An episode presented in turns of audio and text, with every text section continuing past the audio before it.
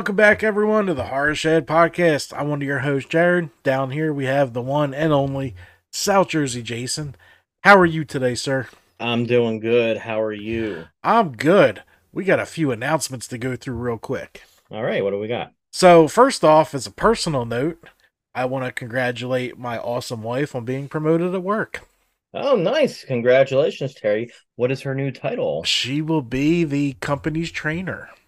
Ooh. Okay. So, she will jump into the world of travel like me and want to put a bullet in her mouth. How far does she have to travel? Like Who East knows? Coast Who Oh, knows? Uh, so okay. far, hints of Florida, but around Oh. here, PA. So a lot of on the Oh. road stuff. mm, Well, hopefully it won't go into your haunt. Nope, she's off weekends, so we're good. Oh, nice. Okay, good. As long as she's home early Fridays, we're good. All right. Uh, second up, speaking of haunts, subscribe now.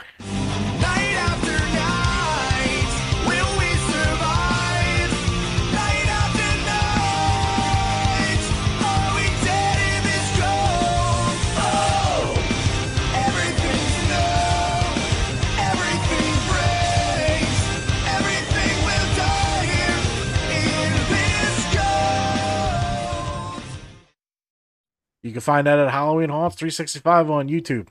Go subscribe now. Now, also, because it's haunt season coming, we're announcing a new show. Yeah. So this is going to drop. I'll drop the video first and I'll talk about it.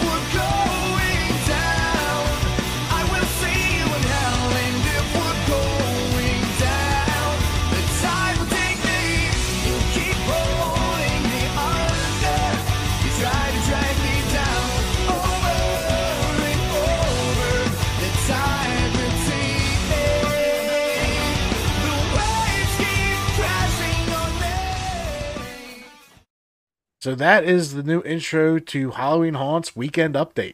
This will drop every Wednesday and go over all the haunts in our area, times open, days open, and ticket prices. Some videos will be three minutes if there's only a couple haunts open. Others are going to be like 25, 30 minutes. We have a list of 25 haunts that we're going through. We're going to pre record everything and just have it drop every Wednesday. awesome. Yeah, so uh we're excited about that. And uh I'm trying to do a green screen so I could put us at like the Saturday Night Live weekend update desk, but we'll see. I don't know if I'm that advanced yet. All right. Sorry, I'm texting Adam Marcus right now. We're talking about uh something that J3 Costumes wants to do for Kane Hodder. So sorry. Ah, it's fine. Talk to the celebrities, it's all good. Uh, So today I actually watched a ton of shit. Um I watched Funhouse Massacre, one of my favorite you watched you watched what? Funhouse Massacre. Uh I couldn't I could not get through that. I don't know why. It's a lot better than the other movie I watched fucking today. Nah, whatever. I don't know. Maybe I'll this one has Ari Lehman, right? No, Funhouse- no. Maybe I watched the wrong one. I think you did. Ari Lehman's nowhere in it. Send me like the link or the where I can watch it. So, okay, I'll send it yeah. over. because he's been in so many tr- crappy ass movies, and there was one about a funhouse. So Yeah, that's not it. okay, all right. So I watched the wrong one. Yeah, it's on Tubi. I'll send you the link. So I watched that. I watched The Burning. I watched Cropsey. I watched a documentary on what we're going to cover today. Then I watched uh, Houses October Built to see if I liked it again, and I don't. I like that movie. I didn't like the second one so much. And it's the the banter between them is just annoying. It really got to me. yeah. and just I I couldn't keep going. Right. But yeah, I was busy busy beaver today. Good, good. Um, so I got a couple announcements. Let me just bring up my uh gallery real quick. So as we know, Friday thirteenth is going to be um two two months from like when this comes out. I think it's well, it- it'll be less than two months by a day when this video drops. So again, uh, I'm going to Blairstown uh, Diner for part of the day. So I just want to talk about that about that for just a few minutes. Uh, so as we all know, Friday Thirteenth is in the greatest month of the year, October, and I will myself will be there from about eh, nine a.m. to two p.m. and uh, just uh, going around you know, doing my thing in costume, taking pictures with the patrons. I'm thinking about doing a fundraiser, probably for um our friend Ashley, because I know they were supposed to be doing a fundraiser for the animal shelter on the 14th, but I'm not going to be able to make it with my schedule. So, and I told them I would help out. So I think I'm going to do another fundraiser for them. Hopefully, we can get a few bucks.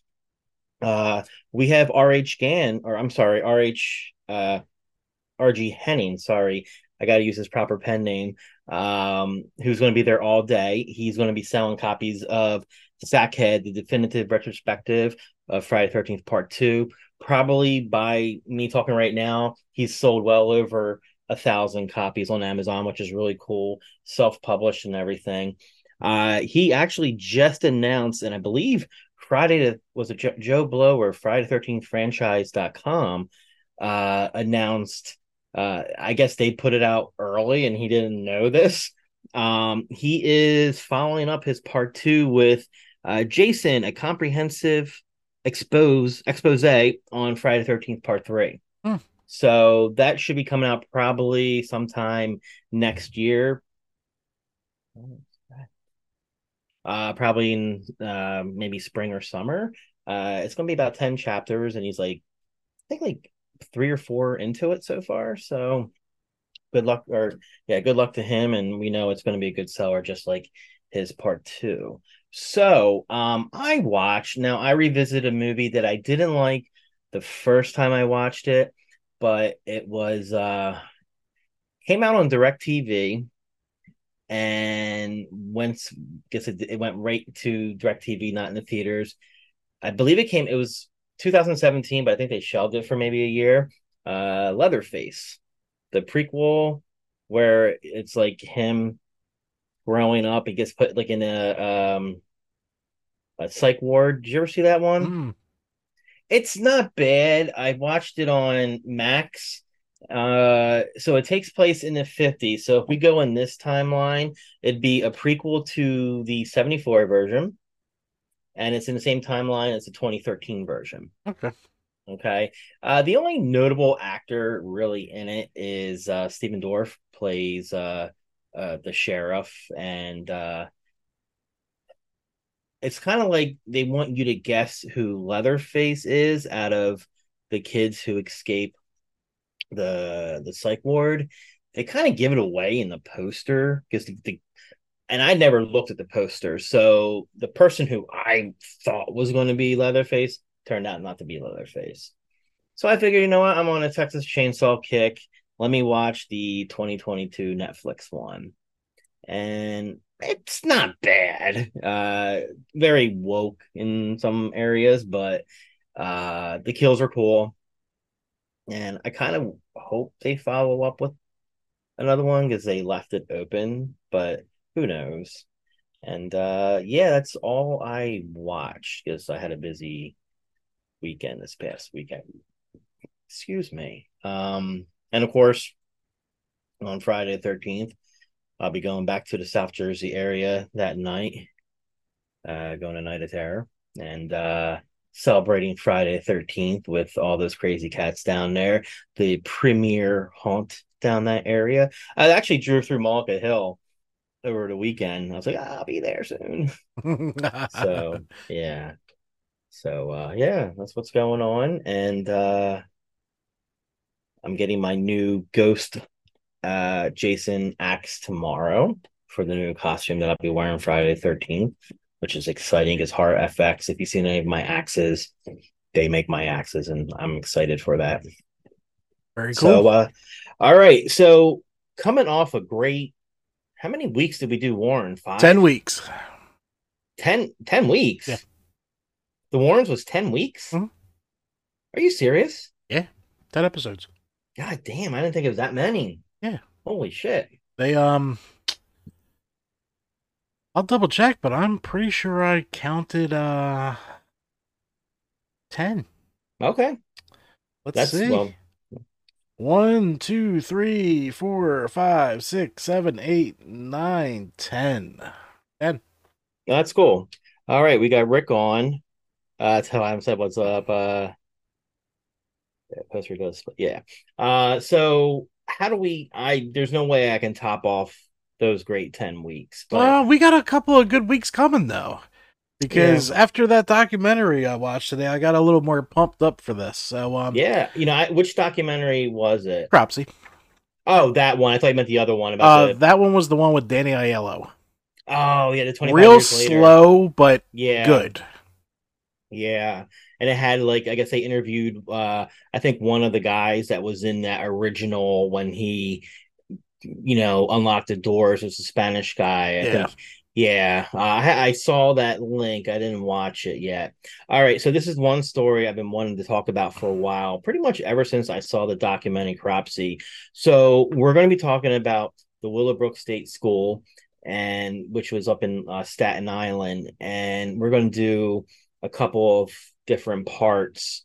We're going tonight. We're going to talk about just the institution itself, and if anyone has, if you know anything about institutions, they threw anyone in there, but primarily, if you had a kid that had some type of disability, whatever it was, they just threw them in there, and this was very notorious, and um, so it actually spawned a couple of things. It supposedly spawned a killer it spawned a boogeyman in conjunction with the killer.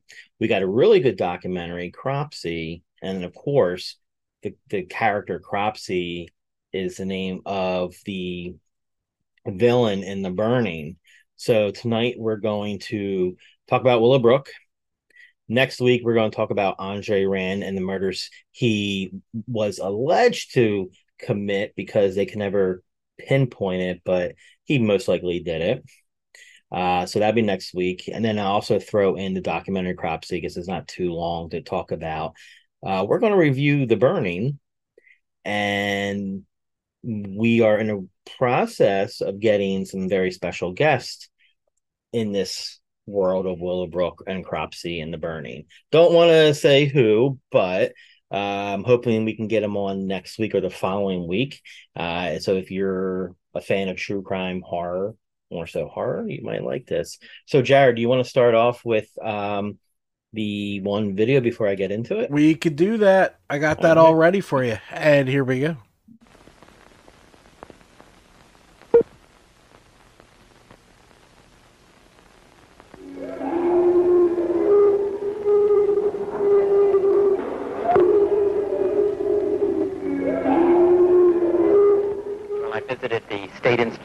Mentally retarded, and I think uh, particularly at Willowbrook that we have a situation that borders on uh, a snake pit, and that the children live in filth. Uh, that uh, many of our fellow citizens are suffering tremendously because lack of attention, lack of, lack of imagination, lack of uh, adequate manpower. There's very little future for the children or for those who are in these institutions. Uh, both need uh, tremendous overhauling. I'm not saying that those who, who are the attendants there are the ones that run the institution are at fault. I think all of us are at fault. And uh, I think it's just uh, it's long overdue that something be done about it.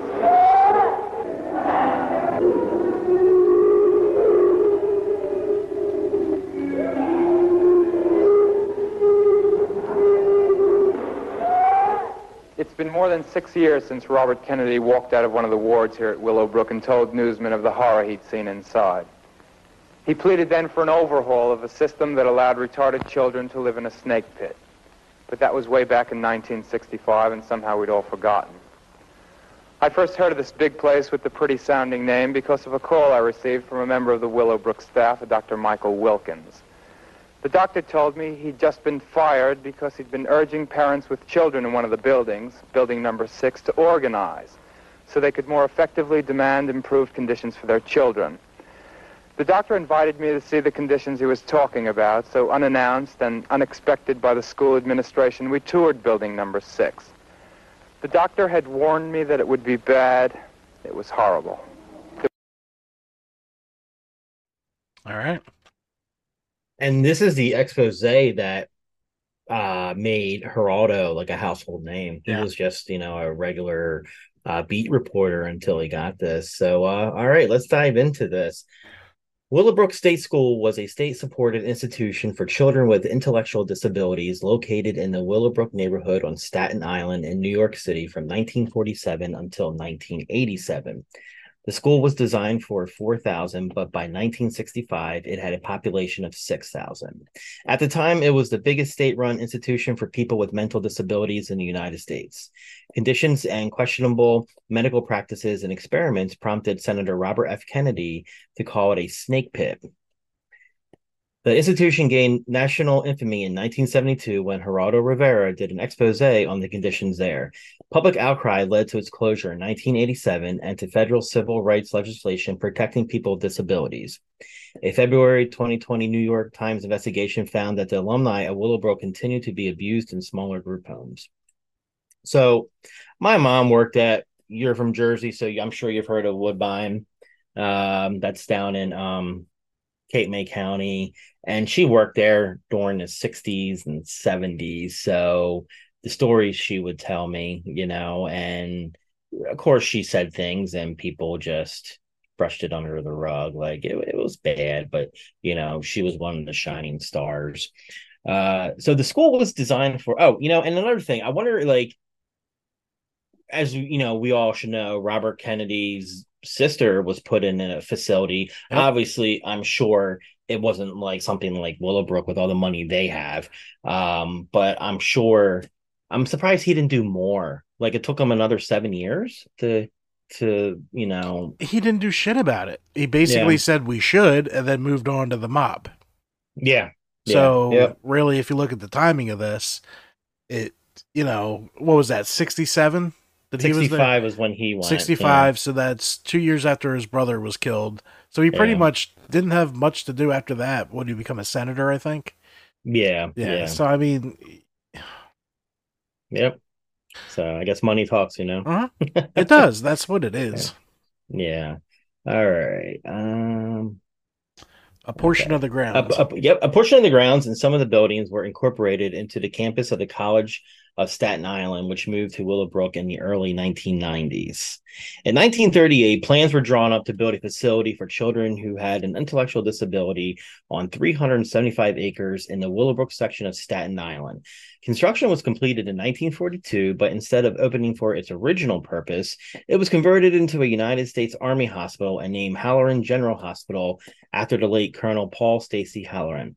After World War II, proposals were introduced to turn the site over to the Veterans Administration, but in October 1947, the New York State Department of Mental Hygiene opened its facility there as originally planned, and the institution was named Willowbrook State School.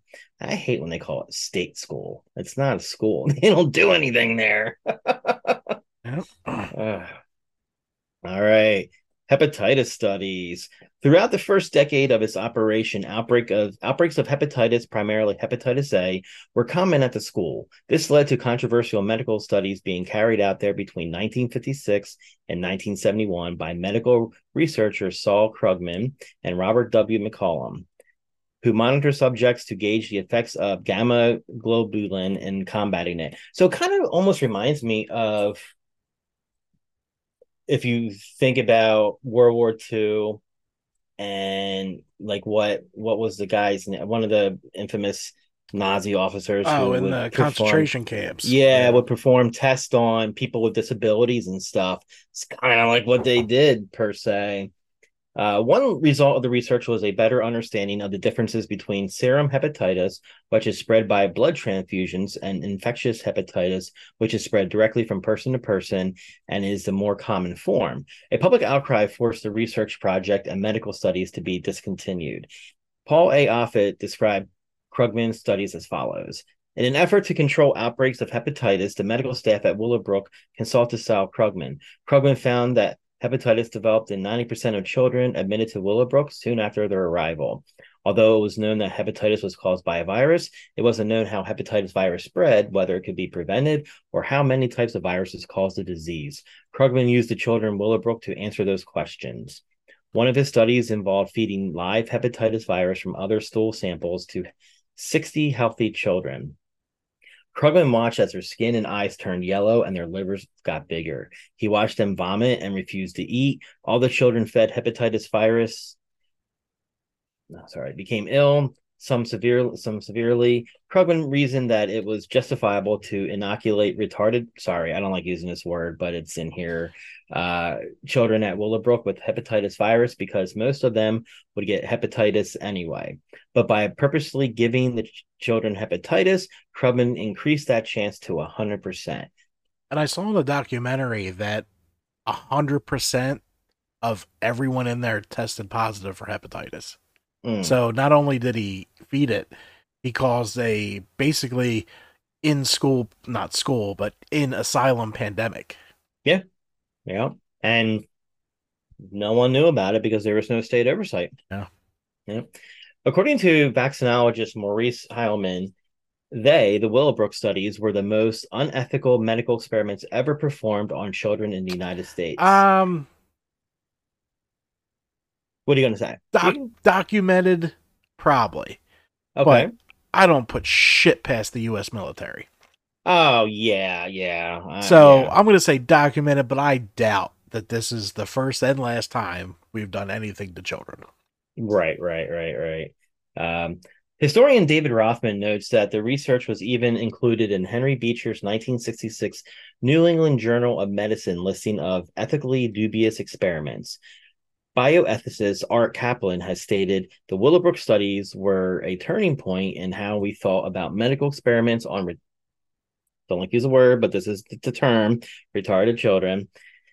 Children inoculated with hepatitis virus had no chance to benefit from the procedure, only the chance to be harmed. All right, so we're going to get into the scandals and abuses. So we opened up with um, Robert Kennedy giving a speech after he toured it. By 1965, Willowbrook housed over 6,000 intellectually disabled people, despite having a maximum capacity of 4,000. Senator Robert F. Kennedy toured the institution in 1965 and proclaimed that individuals in the overcrowded facility were living in filth and dirt, their clothing in rags, in rooms less comfortable and cheerful than the cages in which we put animals in a zoo, and offered a series of recommendations for improving conditions.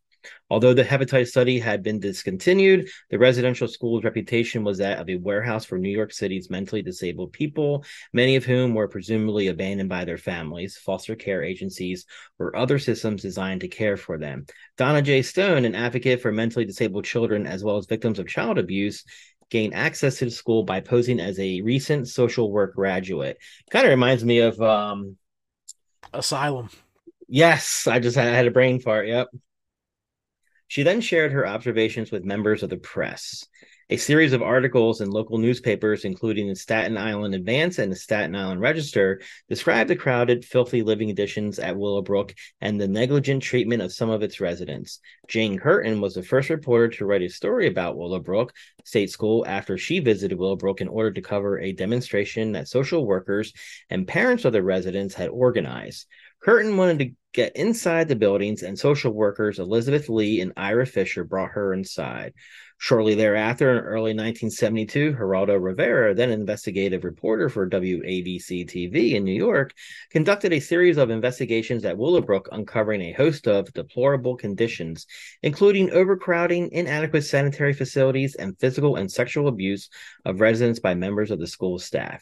Rivera then visited several facilities in California. While the conditions in the California facilities were found to have been significantly improved, the conditions at Willowbrook remained neglectful. The expose entitled Willowbrook, The Last Great Disgrace garnered national attention and won a Peabody Award for Rivera. Rivera later appeared on the nationally televised Dick Cavett show with film of patients at the school. As a result of the overcrowding and inhumane conditions, a class action lawsuit was filed against the state of New York by the parents of 5,000 residents of Willowbrook in federal court on March 17th, 1972. This was known as New York ARC versus Rockefeller. Elizabeth Lee's employment was terminated in 1972 as a result of her activism with the parents. So, um, the arc I used to work for the arc There is an arc in all of our states except for two. At the time, it was the arc was, and if you notice, it's A R C capital letters in the notes. It's now capital A R C because they don't want to. When it was created, it was the Association for Retarded Children. Well, now those children have grown up per se, so um, it's no longer known by that. It's now just capital A R C. Um, all right. In 1975, a consent judgment was signed and it committed New York State to improve community placement for the now designated Willowbrook class. The public the publicity generated by the case was a major contributing factor to the passage of a federal federal law, the Civil Rights of the Institutionalized Persons Act of 1980. So before we get any further, let's you want to play the next video? Video two coming up. Okay.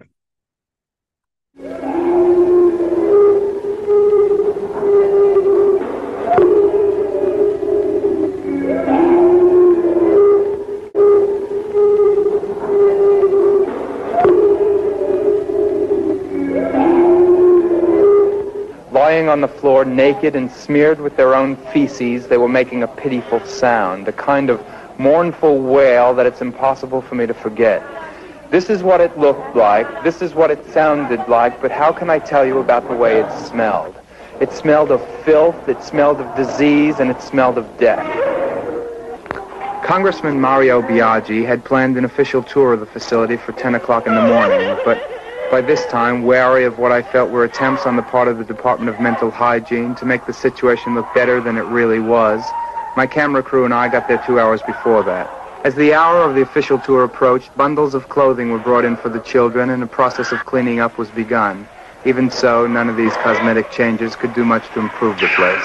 There are thousands there like that, uh, not going to school, sitting on the ward all day, not being talked to by anyone, only one or two or three people to take care of 70 people on the ward, sharing the same toilet, contracting the same diseases together. Uh, 100% of patients at Willowbrook uh, contract hepatitis within six uh, months of being in the institution. Most patients at some time in their life have uh, parasites. The incidence of uh, pneumonias and, uh, is greater than any other group of people that I think exist in this country. Trauma is severe because these patients are left together on a ward, 70 retarded people, uh, basically unattended, uh, fighting for a small scrap of paper on the floor to play with, uh, fighting for the attention of the attendants who are overworked trying to clean them, uh, feed them, clothe them, and if possible pay a little attention to them and work with them and develop their intelligence. But what in fact happens is that they go downhill. The attendants tried to care for their wards, but was simply overwhelmed. The attendant to patient ratio, which should be about 4 to 1, dropped to 30 or 40 to 1. And the average feeding time per patient, which should be 20 or 30 minutes, went down to 2 and 3 minutes. All these patients do is sit during the day. Uh, they're not kept uh, occupied. Uh, their life is just uh, hours and hours of endless nothing to do, no one to talk to, no expectations, just a, a, an endless life of misery and, and filth.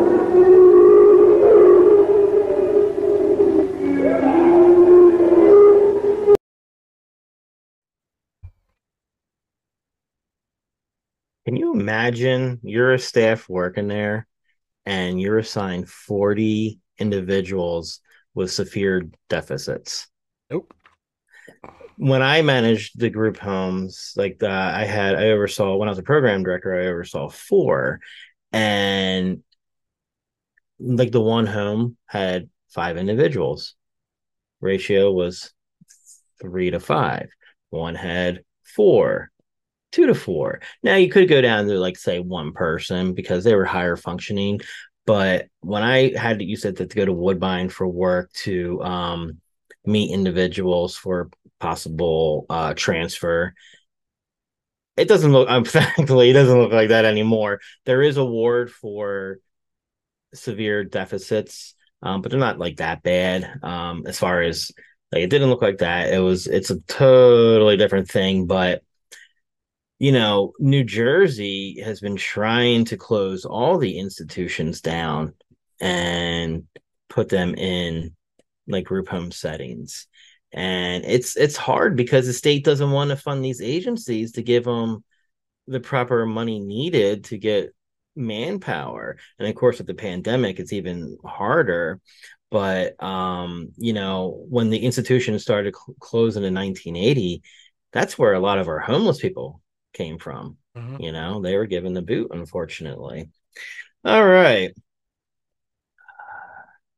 According to a February 2000 New York Times investigation, 2020 that's what I said, right? to 2000. Oh, 2000. I'm sorry. Thank you, sir. All right, 20 years Acco- later, we're good. According to a February 2020 New York Times investigation, that vow has been broken. Many of the institution's 2,300 alumni who are alive today still suffer from mistreatment. The Times reported that in 2019, there had been 97 reported allegations of physical abuse by group home workers against Willowbrook alumni. Also, 34 allegations of psychological abuse and hundreds more of neglect and other mistreatment, like improper use of restraints or seclusion, medication errors, and theft. Investigations were conducted by the New York State Office for People with Developmental Disabilities, but were unable to prove abuse, claiming that strong union protections allowed them to block their dismissals in arbitration. Bronx County District Attorney Darcel Clark investigated one facility that houses Willowbrook alumni, but found insufficient evidence for abuse, witnesses not willing to come forward, and victims not able to speak for themselves. It's not whether or not it happened, she said, it's what could we prove, which always pissed me off. And uh, thankfully, within the past 10 years, uh, a registry was started in New Jersey, much like a sex offenders list. So if you are found guilty of abuse, neg- neglect, or exploitation, obviously you're fired, you get fines, and you're put on this registry so you can never work in the human services field again. That's good. Yeah. In 1975, a Willowbrook consent decree was signed that committed New York State to improve community placement for the now designated Willowbrook class. In 1983, the state of New York announced plans to close Willowbrook, which had been renamed the Staten Island Developmental Center in 1974. You can change the name, but you can't polish a ship. By the end of March 1986, the number of residents housed there had dwindled to 250, and the last children left the grounds on September 17th, 1987. After the developmental center closed, the site became the focus of intense local debate about what should be done with the property. In 1989, a portion of land was acquired by the city of New York with the intent of using it to establish a new campus for the College of Staten Island. And the new campus opened at Willowbrook in 1993. This campus is the largest maintained by the City University of New York. Within the year, one of CSI's two other existing campuses located in the Sunnyside neighborhood was closed, renovated, and reopened in 1995 as the home of the new K through 12 Michael J. Petrides School. The rest of Willowbrook's original property is still under the administration of the Office for People with Developmental Disabilities, an agency of New York State, and houses the New York State Institute for Basic Research in Developmental Disabilities and the Staten Island Developmental Disabilities Service Office. On February 25th, 1987, the federal court approved the Willowbrook 1987 stipulation, which set forth guidelines that required OMRDD, Office of Mental, don't like this word, retardation and developmental disabilities, rename the Office for People with Developmental Disabilities in July 2010. Community placement for the Willowbrook class, the Willowbrook School, was closed that year. All but about 150 of the former Willowbrook residents were moved to group homes by 1992.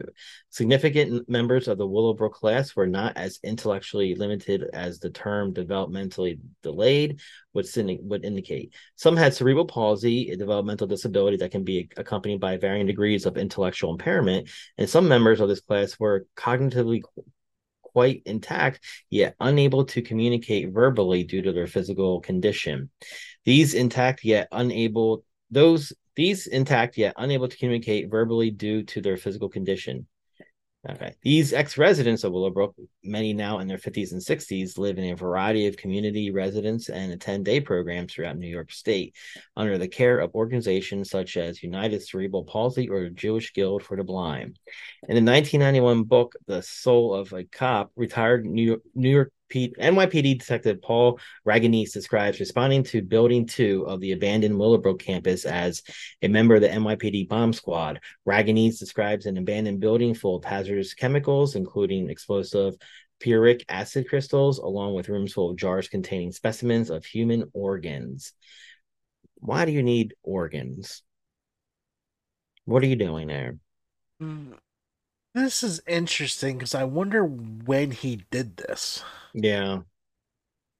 All right, but keep going because we'll save that for the other episode. Okay. Ragonese goes on to write that the incident was largely covered up by local officials. All right. Former students. In 1997, Danny Aiello hosted and Geraldo Rivera served as a commentator for a 57 minute documentary titled Unforgotten 25 Years After Willowbrook. Which can which be re- found on Tubi. There you go. Oh, you, oh, can. Oh, Yeah. good. Okay, cool. Which and also on YouTube, but I'll watch Tubi instead.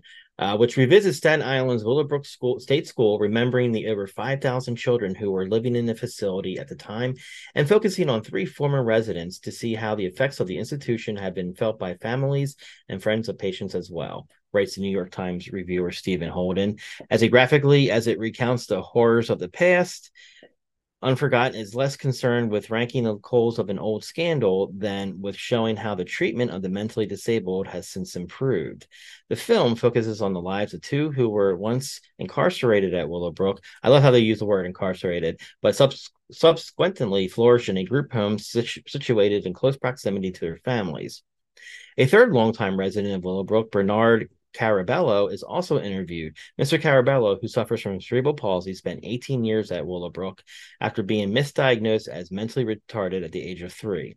In looking at the lives of Patty Ann Mescal and Louis Rivera, who died shortly after the film was completed, both of whom spent many years at Willowbrook, the movie stresses their essential humanity. Each is shown interacting with loving family members who were deeply stung by memories of visits to Willowbrook more than 25 years ago. The film, narrated by Danny Aiello, isn't so much an investigative documentary as a blunt plea for the humane treatment of the mentally disabled. It also warns that despite changes in social attitudes, the Special Olympics are cited as a shining example of progress. Willowbrook could happen again. Remembrance is a vital key to the prevention of future abuse. In March 2009, a fire in a residence in Wells, New York, killed four members of the Willowbrook class. Willowbrook State Hospital is mentioned in the 2009 documentary movie Cropsey as having reportedly housed convicted child kidnapper Andre Rand, who had previously worked there as an orderly. One of Rand's supposed victims, Jennifer Schweiger, was found buried in a shallow grave behind the grounds of the abandoned Willowbrook State School, which was built under the same design as Pilgrim State Hospital. In 2011, a former resident of Willowbrook State School, a savant named Anthony Tyrone, wrote a Christian prayer book titled Anthony's Prayers that was inspired by his time and abuse he experienced at the school.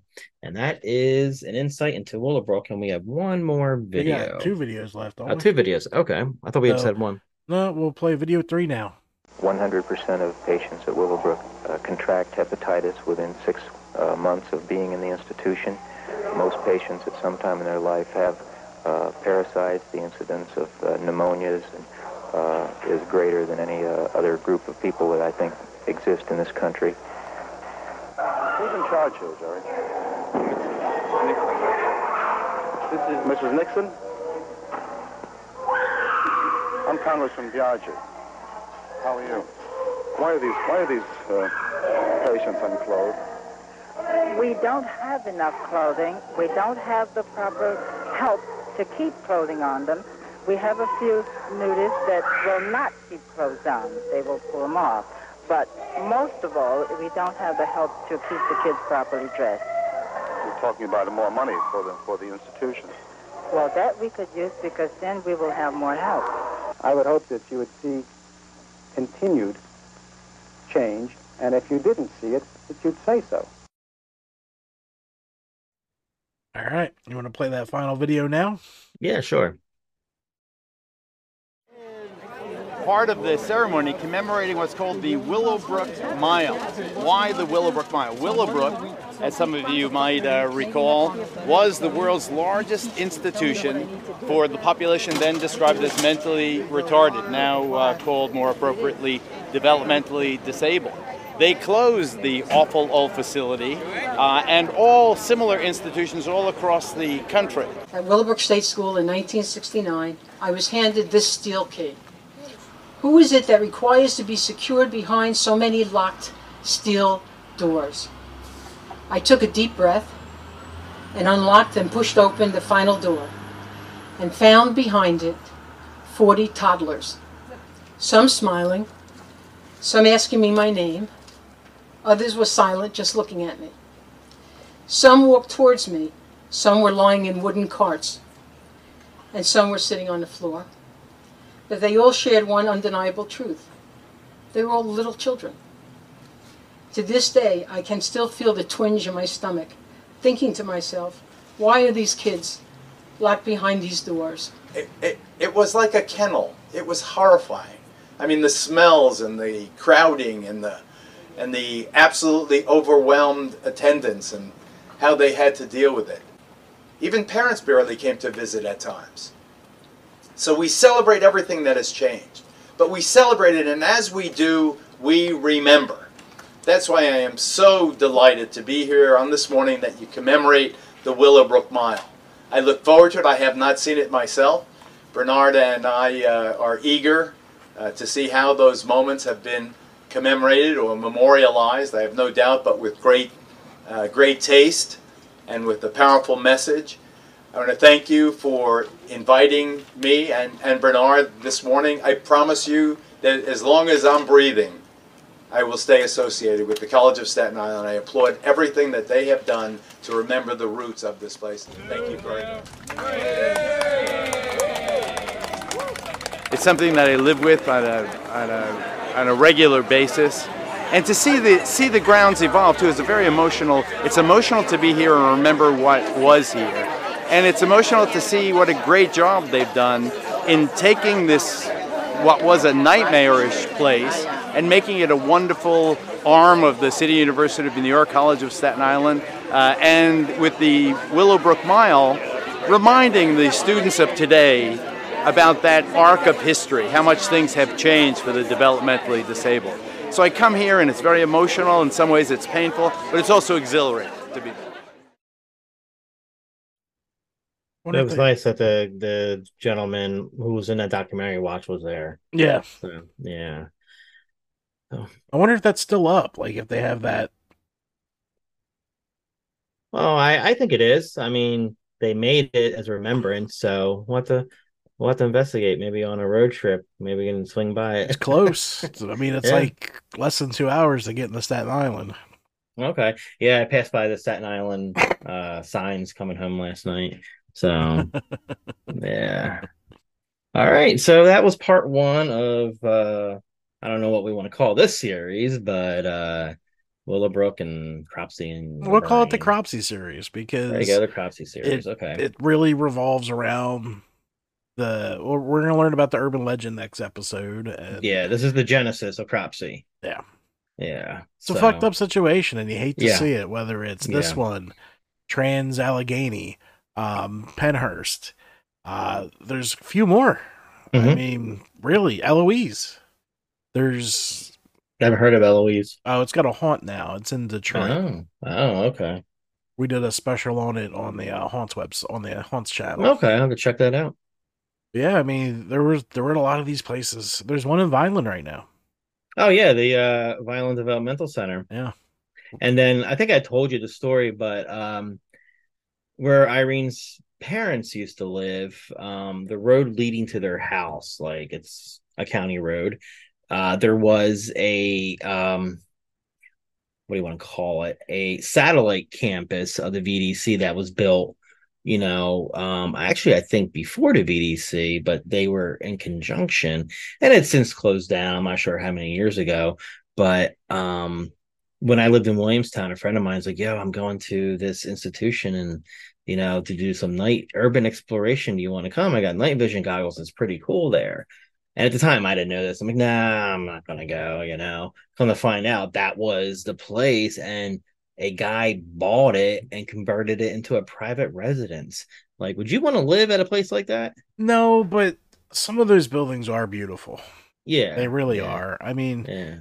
if you look down by where our Twitch chat is, it's beautiful architecture. You know what I mean? mhm. Like it's Yeah. just like Pennhurst is gorgeous. Eloise was gorgeous. I, I like the Yeah. old '40s asylum look. Yeah, you know, and right across from the VDC, there was this old house that was probably a group home at one point, at one point, or could have been an administration building, but it's all like It's on the uh, corner, right? Yes, Yeah. yeah. it's all like uh boarded up and everything. Like, like I used to tell my mom, man, if those walls could talk in those asylums, Mhm. especially like going down in those tunnels. Yeah, we'll get into uh Willowbrook's tunnels next episode because that's fucking crazy. Yeah. Yep. Yep. Alrighty. Yeah, man. So that was Willowbrook uh, State School or Willowbrook Hospital or whatever you want to call it. Apparently, you could still do the mile. It might be worth to check it out. I mean, hmm I'm down for checking that out. Yeah, for sure. It's it's cool that we're starting to look towards the history of these asylums with Penn, Yeah. with Willowbrook, with Right. I don't. I think Trans Allegheny burnt down, so I don't think we can go there. That okay. place, we're gonna cover that place one day because the ghost Okay. stories out of there are fucking ridiculous. Oh yeah, I've I've seen some of the uh what what's the real popular one out west? Um I know Ghost Hunters is what is that? Uh. Waverly Hills. Waverly Hills, yeah. I think that's down in Kentucky. Okay, yeah. You think Shelly's been there? I don't know. Shelly, you still there? You been to Waverly Hills? She stopped in. Yeah, she may not be in, but uh I could have sworn I I don't know if she had mentioned it, but, But you know who's been to Waverly Hills? um May. you? May. Oh May. Oh May, yeah. We can get May Oh, on. Nice. Yeah. She, Oh, she she's gonna be a little talk to. busy from September to October. Yeah, so maybe after the season we'll get her on. Yeah, Waverly Hills. Like all of them are. Waverly Hills got to be haunted as a motherfucker. I mean, that was Yeah. the tuberculosis ward. You know what I mean? Like, Right, right. they have a body chute because Hmm. you couldn't handle the amount of people dying every day. Right, right. Oh, it's insane. Hmm. They actually recently had a uh, a ghost hunt there, and a storm came in, and everyone had to stay in the body chute. Oh, Yeah, was it that bad of a storm? like a Apparently, or something? yeah. Oh my god! like a tornado was on its way or something, so Oh everyone had to stay. imagine no, that? no. Like I really want to go in it, but I really want to get the fuck out of it. Yeah, yeah. Mm. Yep. Mm-mm-mm. Yeah, man. So next episode. So subscribe now. Click the little button down at the corner by Brian's shoulder. That'll bring you right to the subscribe button. Uh, we have a bastard coming up. Rand. What's his first name? Yeah. Andre. Andre Rand. Yep, yep. He- And he's not a very good-looking gentleman either. no, there's a lot of evidence to, and there's some evidence against. So Yeah. it's gonna be an interesting story. Um, they only found one. Yep. Yep. So there's at least three others that we know of from this area that are still Right. They could still be on the grounds Yeah. Yeah. because I don't I don't see him burying them anywhere else. No. It's like uh it's it's what he knows. Right. You know. He lived Yeah. there. He worked there. He used the tunnels after. It's it's a crazy story. Make sure you're subscribed now. That'll be out next Monday. But guys, haunt season. I'm what is it? The tenth. I'm less than thirty days.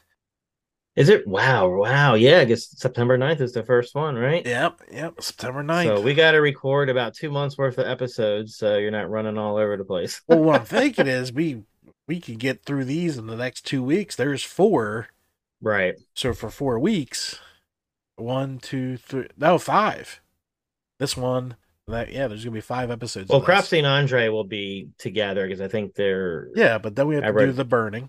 Yeah. Then we got the two things we're working on. Mhm. Oh, So Yeah. there we go. yeah. But guys, this has been the Horror Shed Podcast. Make sure you like, subscribe, find us wherever. Also on Instagram, follow us on Instagram. But uh we will see you next Monday. Take care. It's fading